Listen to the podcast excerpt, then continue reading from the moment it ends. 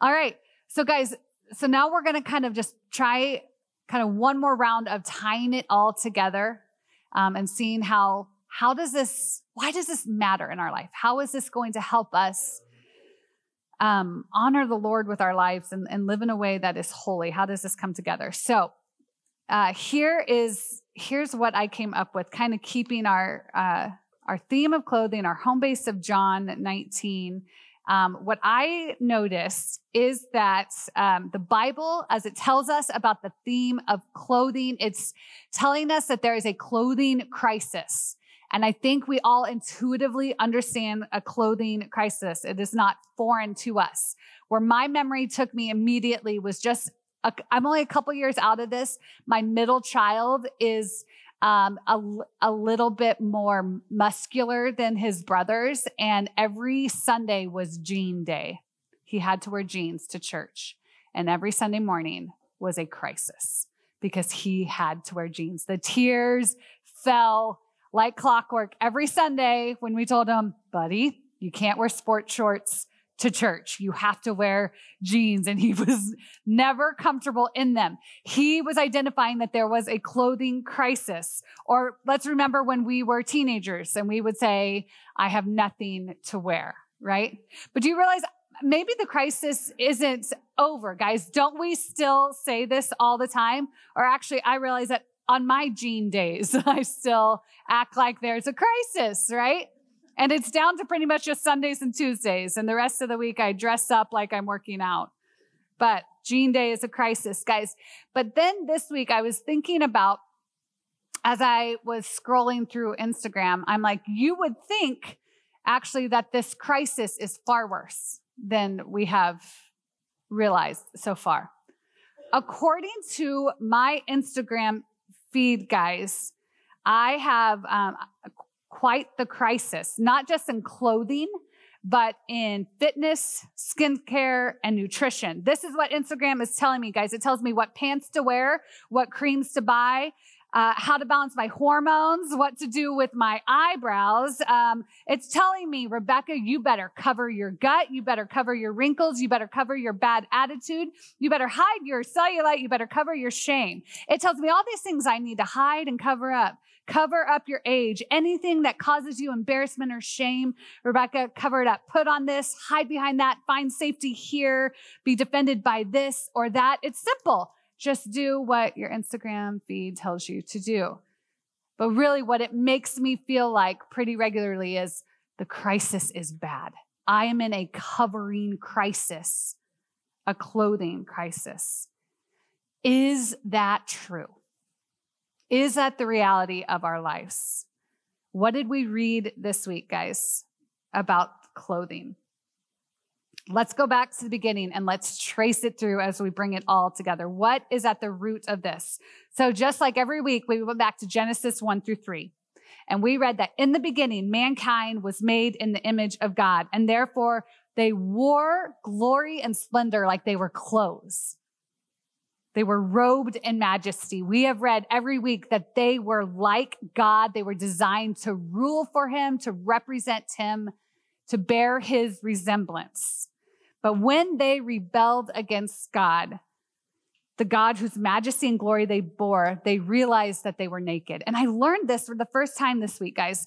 There was more than just this new awareness that they were physically naked. When they rebelled against him, guys, there was a change in their spiritual state.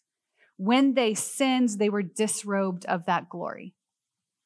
They were disrobed of that splendor, and that's what made them feel shame. They felt the spiritual change in their status. So, what was their reaction? The same as us hide from each other, hide from God, right? So they put fig leaves together to cover their shame. They hid from God. That was their reaction, but what was God's?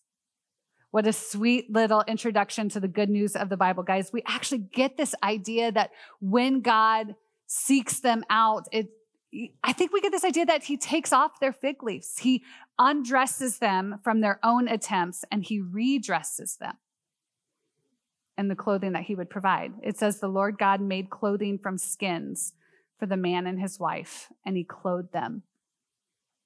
What would it have been like to bend Eve in that moment and to see that in the spilling of blood, a covering was provided for her? As that animal, as that beast was sacrificed, the theme of clothing begins developing, and we hear this whispered promise God will again dress his children. God will provide a covering. And then we watched as the theme popped up through Exodus as we read about the priests who were dressed in glory and splendor. And we didn't read it this week, but there's even this little nod when we read about the tabernacle, as the outer part of the tabernacle was covered with animal skin. A little hint again that, like shadow form, that the covering that would allow for us to meet with God would come with blood being spilt. So, this is that point where, especially now, four or five weeks into biblical theology, we're kind of speeding along the storyline of the Bible because we know that Jesus is going to be this great point in the story. We know that it's going to come to this climax. Because before we get to that, before we see how Jesus is the solution to our clothing crisis, I think we should pump the brakes and make sure that we're convinced that we need to be clothed. Especially in a, a room like this, where we're we're so so many of us are churched women and, and we hear this pretty regularly guys. But do we really understand our need to be clothed? When adam and eve rebelled against god guys we, we read that they distorted the image of god. And what happens here that instead of looking like god in that moment they and their offspring started looking a little bit more like the serpent Instead of displaying holiness and righteousness, we see blaming and lying. And then you look at their kids murdering and covering up. We see greed. They, they're not looking like God. They actually look a lot like the seed of the serpent. And I, it reminded me of one of my favorite illustrations that C.S. Lewis uses. Uh, for those of you who have grown up with Narnia, I bet you can get to this before I get there. But in case some of you haven't read the Narnia books, one of the books is called uh, The Voyage of the Dawn Treader. And there is a character in this uh, story. How many of you guys have either read Dawn Treader or watched the movie? I'm I love movies, so it's like not even like a shameful thing to watch movies before books in my world. But for real though, for this one, the book is better than the movie. Okay, yeah. Uh, so the Dawn Treader uh, has this character named Eustace, and he's just pretty lame. He's just not a very likable character at all. He's uh, very disagreeable, very rude, very selfish. And early on in Dawn Treader, we see no uh, faith, no belief. And there's this story uh, in the book where Eustace kind of wanders off by himself because he's being selfish and greedy. And he finds himself in the lair and the cave of a dragon. And he finds all of these treasures and he starts planning how he's going to hoard all of these treasures. And then he falls asleep. And when he wakes up, he actually finds that he has become a dragon, a full size dragon. And the story goes on, though, where Aslan, who's the Christ figure, the lion, comes and changes him back into a boy. And this, what I'm going to read to you, is actually uh, him telling his cousin uh, the story of how Aslan did that. And so, a couple uh, lines before this, what we find is that Eustace is very scared when he uh, finds himself before Eustace the dragon. He's scared as he finds himself before Aslan and uh, he wants to change and he starts trying to take off his dragon skin.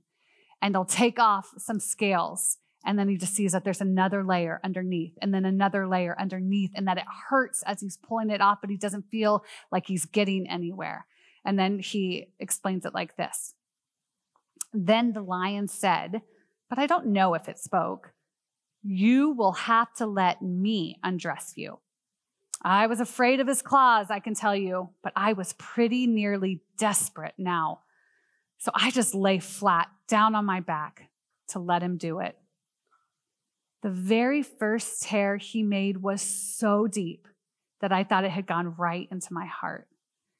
And when he began pulling the skin off, it hurt worse than anything I've ever felt. The only thing that made me able to bear it was just the pleasure of feeling the stuff peel off. Well, he peeled the beastly stuff right off, just as I thought I had done it myself the other three times. Only they hadn't hurt. And there it was lying on the grass, only it was ever so much thicker and darker and more knobbly looking than the others had been. And there I was, smooth and soft as a peeled switch and smaller than I had been. I love that part. Then he caught hold of me. I did not like that much, for I was very tender underneath now that I had no skin on.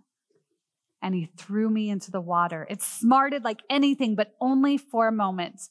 And after that, it became perfectly delicious. And as soon as I started swimming and splashing, I found that all the pain had gone from my arm. And then I saw why. I had turned into a boy again. This is Aslan. This is Christ transforming Eustace, de-dragoning him or undragoning him and turning him into a real boy again. But guys, do you see how he couldn't do it himself? He couldn't change his clothing himself at this point. He had to get to the point of desperation and then surrender. He had to lay on his back. It wasn't free of pain. In fact, he says it hurt much more than when he was trying to make the change himself. He had to surrender. And so the question from this illustration is how does a change like that happen? What is Lewis getting at? And we just found our answer in John 19.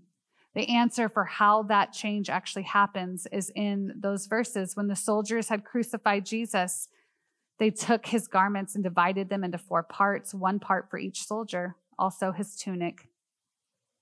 But the tunic was seamless, woven in one piece from top to bottom, so that they said to one, one another, Let us not tear it, but cast lots for it to see whose it shall be. This was to fulfill what the scripture said.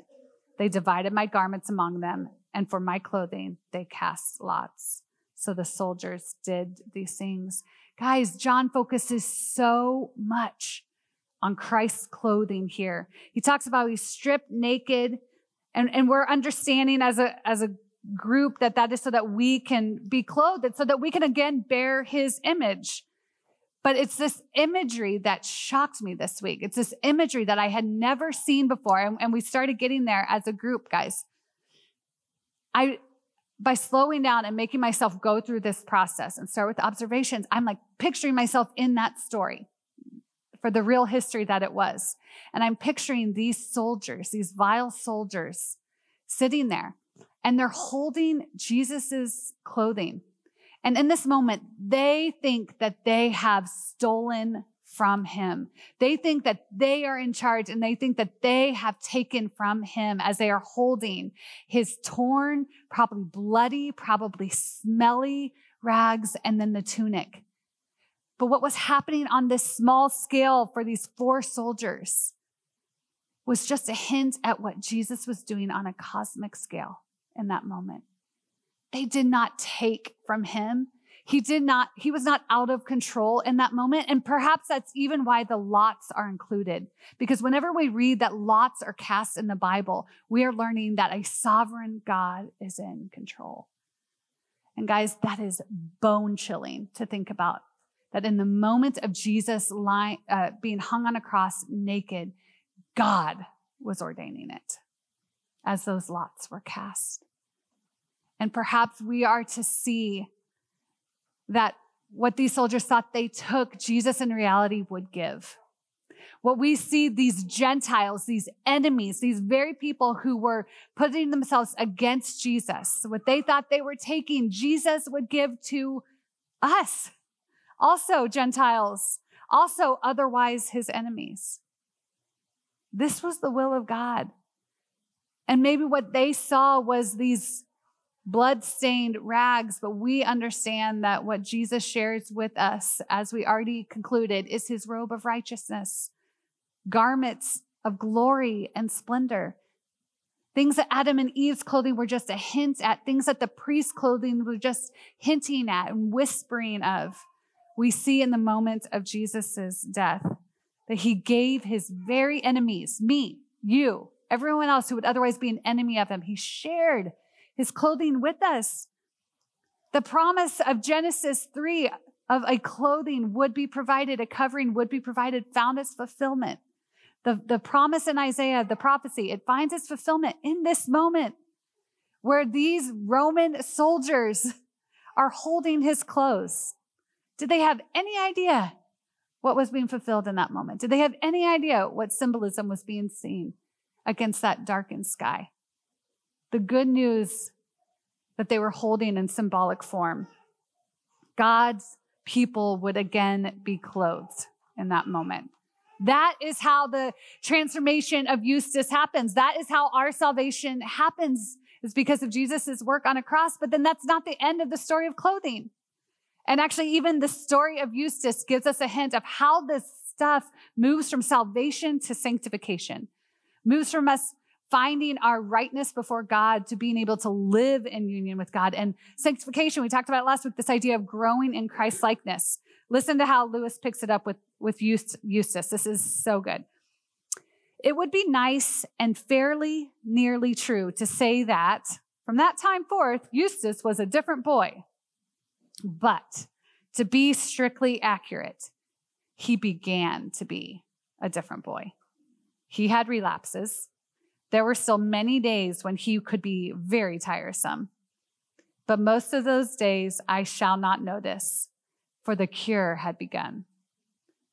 The cure had begun, guys. The story of clothing doesn't end just with our salvation, but it carries us into life with Christ. This process that we are in of growing in Christ likeness. And so much of us being uh, growing in a clothing that resembles Christ happens gradually. But I do think that there's times, and it's good for us to recount that there's moments in our life, hopefully, that are pretty memorable, and that starts with repentance. Right? Those are the times in our life that that maybe stick in our mind a little bit more, or times that are good for us to recall where God moved pretty powerfully in our life. And that's why we went to the story of the prodigal son. A very familiar story, but an example of how when we repent, when we've walked away from our Father, but we we come back near to him with a, a broken and contrite heart. What did that father do? He runs to him, and you get this idea that he undresses him or invites him to take off his stinky, dirty, probably pig manure covered clothes. As if he's saying, No, no, no, no, no. This isn't you. You're my son. This isn't how you're to be dressed. And he calls for the best robe. Who do you think, whose robe do you think that was? If it's the best robe, it's probably the father's. And he redresses him in that, like how we get the robe of Jesus' righteousness. And he gives him the ring, which is probably the signet ring, as if to say, oh no, you're back in the family business. You're going to have a cut of the inheritance again and he puts shoes on his feet as if to say, You are not a slave. You're returning as a son because that's who you are. You're, do you see that? He undresses him to redress him so that now, who do you think he looks like again? His father. Isn't that beautiful, guys? When God brings us to repentance by his kindness and by his word, he says, No, no, no, no, no, no. Take off that stuff and put on the garments of the Spirit. And we went to Paul's words and we saw him use this clothing language again and again. We are told in Colossians, well, it, it, Colossians says, having put off the old self with its practices and having put on the new self, which is being renewed in knowledge after the image of its creator. Paul, again in Ephesians, says, throw off your old sinful nature. Guys, picture that dragon skin, that knobbly looking, thick, hard skin. Throw off your old sinful nature and your former way of life, which is corrupted by lust and deception. You see hear Eustace's story there?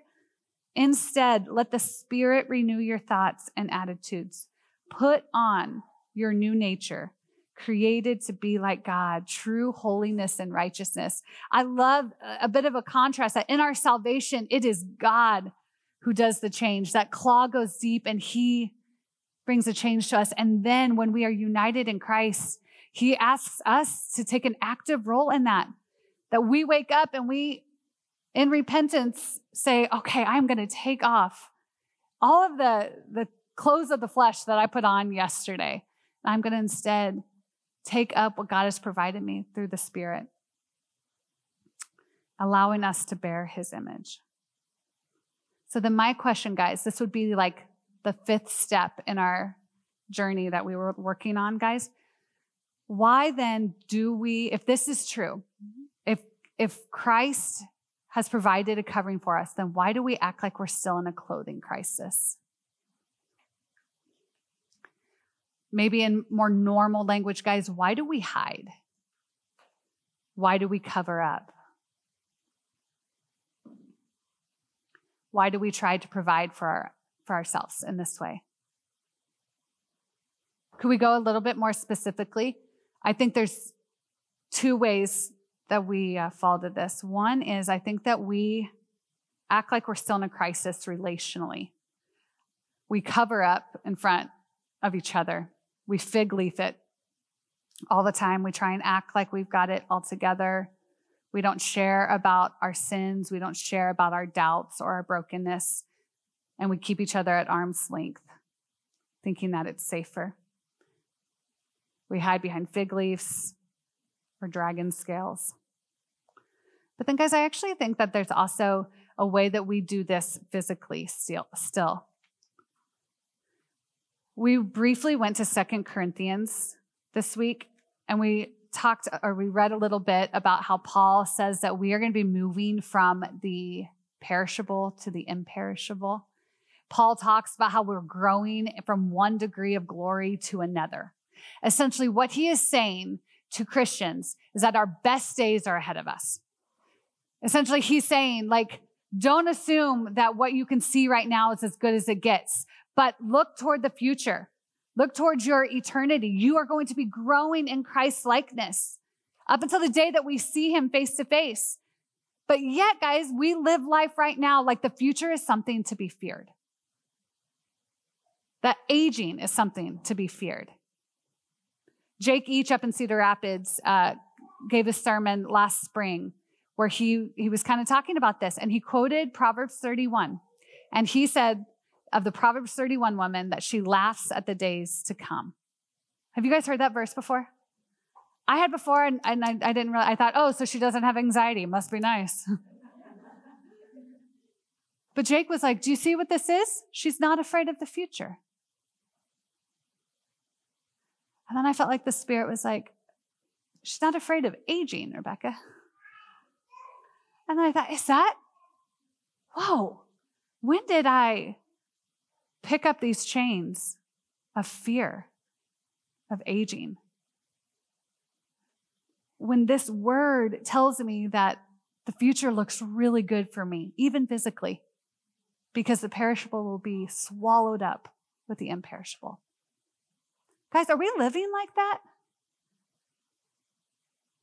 Are we believing a lie from the seed of the serpent that we have to fight aging? That we have to do everything we can, that health is the standard that trumps all other standards? Are we pouring money into doing whatever we can to maintain youth? Are we going to drastic measures, even surgical measures, to try and cover up that we're aging? Why can't we pivot toward the future and laugh at the days to come? Why don't we let the Spirit help us be clothed in that kind of courage? As we allow the Lord to, to lead us into freedom in this way. And as we navigate kind of these tricky waters, to make sure that we're tuning our ear to hear truth rather than these subtle promises that, that hold no weight. Guys, our clothing crisis has been solved by Jesus, ordained by the Father. We have nothing to fear. Whatever comes while we're still in this body will be redeemed in our eternity. The sad will become untrue. It's one thing to be able to believe this about wrinkles or pant size. It is another thing to be able to believe this with disease. But the Father is there to help us with that. The Father is there to help us to be courageous, to be honest about feeling weak and afraid, He's with us in that moment. And we can be honest with each other. We can take off the fig leaves and we can ask for prayer and we can ask for encouragement when we need it. I think that's one way. That's two ways that, that we can rally together around God's word, soak in the goodness of the hope that He has for us, and help one another. All right, let's pray. Father, I think that this means something different for everyone in this room. So, whether it's being afraid of being known uh, by people, or whether it's fear of wrinkles, or whether it's fear of a very real disease, Lord, we ask that you would show us who you are the loving Father who has provided for us. Lord, help us to look toward the future, to anticipate once again being fully clothed in glory and splendor, getting to see you in your majesty. Lord, we look forward to that day. Be our help in this way, Lord. Amen. Thanks, guys. We'll see you next week.